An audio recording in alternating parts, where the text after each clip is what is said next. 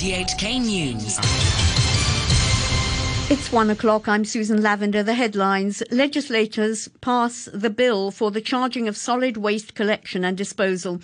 The government confirms that fully vaccinated helpers will start arriving from the Philippines and Indonesia on Monday. And an infectious diseases expert urges authorities to ban people who haven't been vaccinated from crowded public spaces.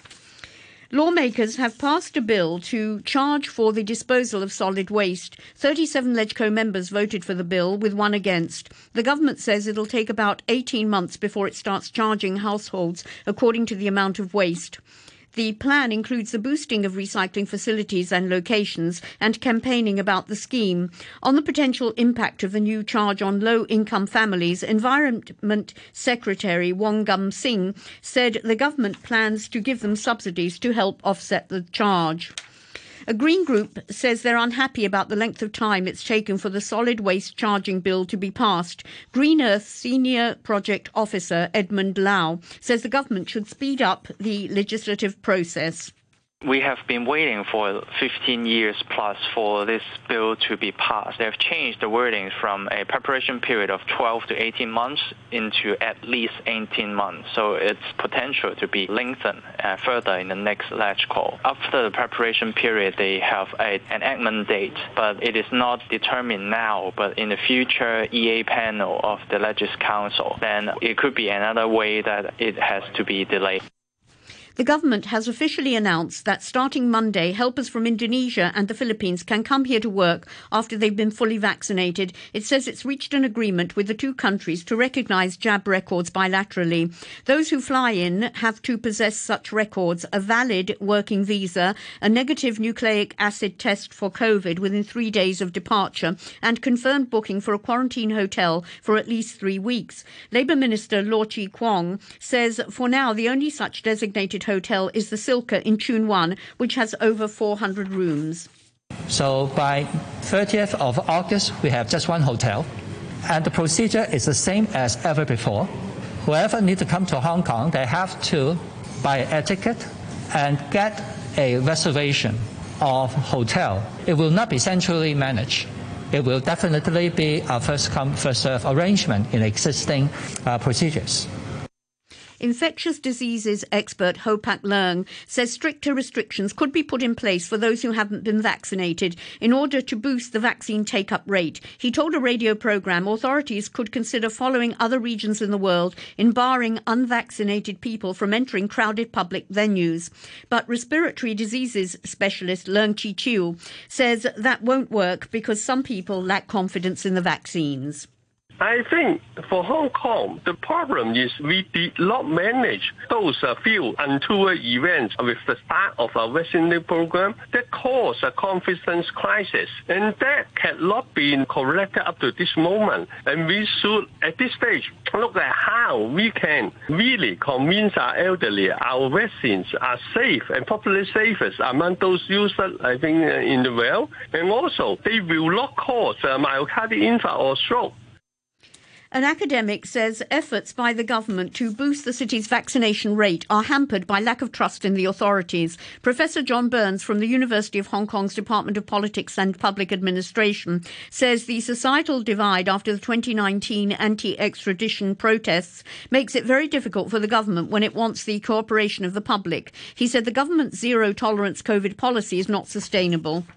Pursuing a zero COVID strategy is appropriate for now and then we're going to have to learn to live with it. And so this is going to affect not just the people in Hong Kong or the people of China, but everywhere. The truth is that we don't really know how to dig ourselves out of this pandemic. The government is proposing to allow lawmakers to vote remotely on important bills and projects under exceptional circumstances such as the COVID pandemic. LegCo has been holding such virtual meetings since last year, but councillors must attend in person for full council or finance committee meetings. In a bill tabled for first reading next week, the government says the basic law doesn't ban remote voting. It says it wants to change relevant laws to allow the LegCo president to allow members to join meetings at designated places other than in the chamber. The US, Britain, and Australia have all warned of a high risk of an attack at Kabul airport and advised their nationals not to travel there. Those already outside the Afghan facility are advised to leave immediately. This report from the BBC's Paul Adams. These near simultaneous warnings were very specific. Do not travel to Kabul airport. If you're in the area, move away to a safe location and wait for further advice. Officials won't elaborate on the nature of the threat, but on Tuesday, President Biden warned of the danger posed by extremists linked to the group calling itself Islamic State. What all this means for the final days of this multinational evacuation mission is not clear. The airlift at Kabul airport has continued at a rapid pace. Dozens of military flights ferried close to 20,000 people out of Afghanistan in the past 24 hours. But with an end to the airlift approaching, US Secretary of State Antony Blinken has insisted American efforts to help people leave the country will continue past the August the 31st deadline. He told journalists Washington was trying to locate all US citizens still inside Afghanistan and consular support would be maintained. The President has asked for contingency plans in case he determines that we must remain in the country past that date. But let me be crystal clear about this. There is no deadline on our work to help any remaining American citizens who decide they want to leave to do so, along with the many Afghans who have stood by us over these many years and want to leave and have been unable to do so. An international team of 500 scientists says last year was the warmest on record across much of Europe, putting further strain on the physical environment and human society. The BBC's Matt McGrath has more details. The wildfires, droughts and heat waves that swept across Europe in 2020 helped push average temperatures to worrying new heights. Countries such as Estonia, Latvia and Finland were all around 2.4 Celsius warmer than the long-term average. The continent as a whole was more than half a degree hotter than the previous high mark. There was no respite from the heat even in the Arctic. For the seventh year in succession, temperatures were more than one Celsius above the norm. But as the study makes clear, the scale of warming is having an impact on every aspect of our physical world. Experts at the World Health Organization are warning that the window of opportunity to study the origins of COVID 19 is closing. The authors of the original WHO report into how the virus emerged from China say further delays could make some of the necessary research biologically impossible. Maria Van Kerkhove is the WHO's technical lead on COVID. There should be no delay in actually carrying those out. We need to gather all information that we have in China and elsewhere to be able to get to the bottom of this. From our point of view, it's time to, you know, move on, get on with this. We want the origins work to remain scientific, transparent, urgent, and inclusive. And we will continue to work with all member states to make sure that we better understand how this pandemic began so that we can be better prepared for future ones. New research in West Africa has shown combining an anti-malaria vaccine with a preventative drug lowered hospital admissions and deaths from the disease by more than 70%. But a key precondition is for the medical cocktail to be administered before the start of the annual rainy season in June. Here's the BBC's Charles Haviland. Malaria mainly affects children and young people, killing more than 400,000 people each year, mostly in Africa. The new research was carried out among 6,000 children aged between 5 months and 17 months in Burkina Faso and Mali. Combining the world's first malaria vaccine with anti-malarial tablets was found to be more effective than either approach on its own, reducing malaria deaths by 73%. A professor from the Malian Partner Institute in the research, Alassane Dicko, called it wonderful news for malaria control. It's hoped the approach will now be widely adopted. The US has released a comprehensive military and economic aid package for Vietnam aimed at bolstering ties between Washington and Hanoi, which is also building its relationship with China. The package for the former military foe was unveiled during the visit by US Vice President Kamala Harris. The US is also offering vaccines. Here's Ms. Harris. I am delighted to announce that the United States is donating an additional 1 million Pfizer vaccines to Vietnam and this will build on our previous donations. And these vaccines will start arriving within the next 24 hours to Vietnam. Crowds of protesters have returned to the streets of Ramallah in the Israeli occupied West Bank to demand more freedom of expression. Several had only just been released from prison after the Palestinian security forces arrested them at peaceful demonstrations over the weekend. The BBC's Yolanda Knell reports. Since the death of a political activist Nizar Banat in the custody of Palestinian security services in June, demonstrations against the Palestinian leadership, particularly the elderly President Mahmoud Abbas, have become commonplace, and many have been broken up violently, with protesters beaten and arrested. This week, the UN and European diplomats representing the main donors to the Palestinian Authority expressed their concern, while Palestinian civil society groups warned of a dangerous decline in rights and public freedoms. A scientific study in Britain has found that light pollution is a major reason for a dramatic recent decline in insect populations. More details from the BBC's Helen Briggs. There's growing alarm over plunging insect populations, with climate change, habitat destruction, and pesticides all thought to play a role. But now scientists say there's another culprit artificial streetlights. Researchers from the charity Butterfly Conservation counted caterpillars at the sides of brightly lit roads. Compared with similar stretches of unlit roads, caterpillar numbers were reduced by half, suggesting streetlights can affect the abundance of insects, at least on a local scale scale. But there are practical solutions, such as dimming street lights in the early hours, installing motion sensors, or using colour filters to modify the light stocks now, and a short time ago, the Hang Seng Index uh, stood at 25,332. That's 361 points down on the previous close.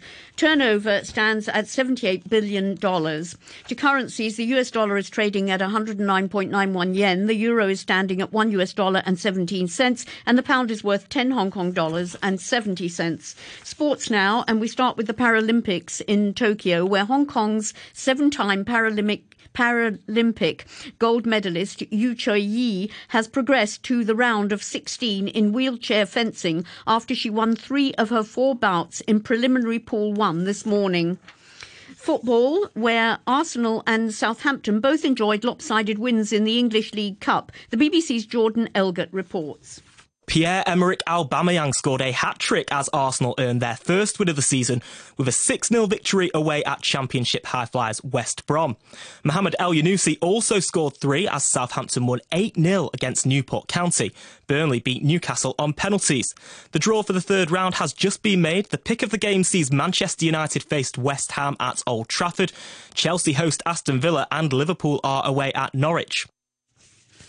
Um, Sheriff uh, Tiraspol, Tiraspol, sorry, have become the first ever Moldovan club to qualify for the European Champions League group stage. That's after they defeated Dynamo Zagreb 3 0 on aggregate.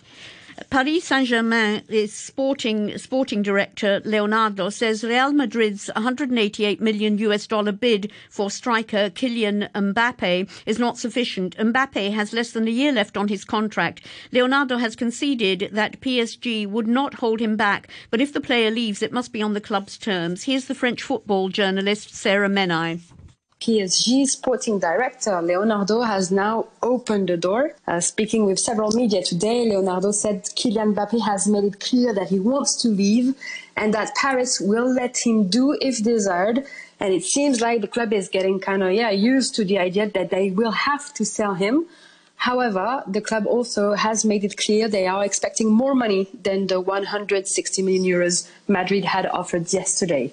So PSG is now putting the, the pressure on their player and on Madrid as well. The bid has to be uh, bigger. England's cricketers are in control going into day two of the third test against India at Headingley. The tourists were dismissed for just 78 on the first day. And to the weather now, and it's mainly fine and very hot apart from isolated showers with moderate east to southeasterly winds and the outlook a few showers and sunny intervals in the next few days. Currently at the observatory, at the observatory is 31 degrees with the relative humidity now at 73%. And now to end the news, the top stories once again. Legislators passed the bill for the charging of solid waste collection and disposal. The government confirms that fully vaccinated helpers will start arriving from the Philippines and Indonesia on Monday. And an infectious diseases expert urges the authorities to ban people who haven't been back- vaccinated from entering crowded public spaces. And that's the news from RTHK.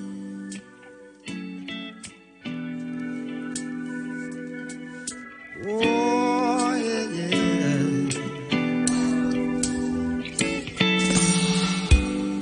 Overwhelmed by your sincerity.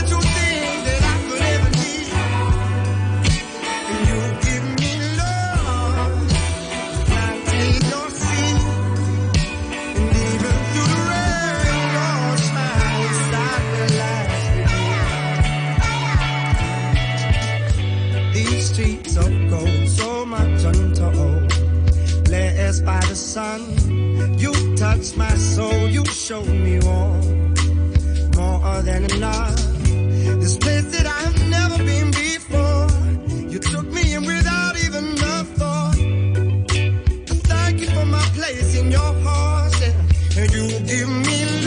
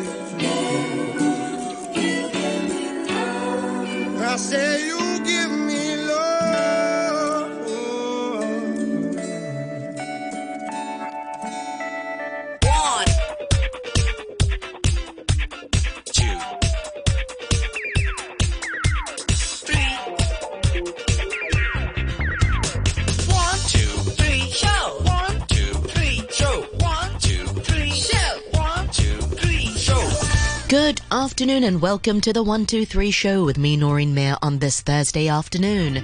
Thursday, the 26th of August is today's date. Big thanks, big, big thanks to James Ross once again for the morning brew today we've got a busy show today for your listening pleasure. On the 123 show, we catch up with our regulars. Sadia Osmani is in for this week's Thursday Chinwag, and she is back in Hong Kong finally, undergoing quarantine. So we'll be catching up with her about her quarantine journey uh, in about 10 minutes or so. So do join us if you can. And after the 2.30 news, Andrew Dembina joins us for his global and local update of art news in this week's Artsing Around. And we'd love hearing from you. Feel free to join us on Facebook, Noreen Mirza on RTHK Radio 3, or drop us an email, 123show at rthk.hk. 19 minutes past 1 o'clock.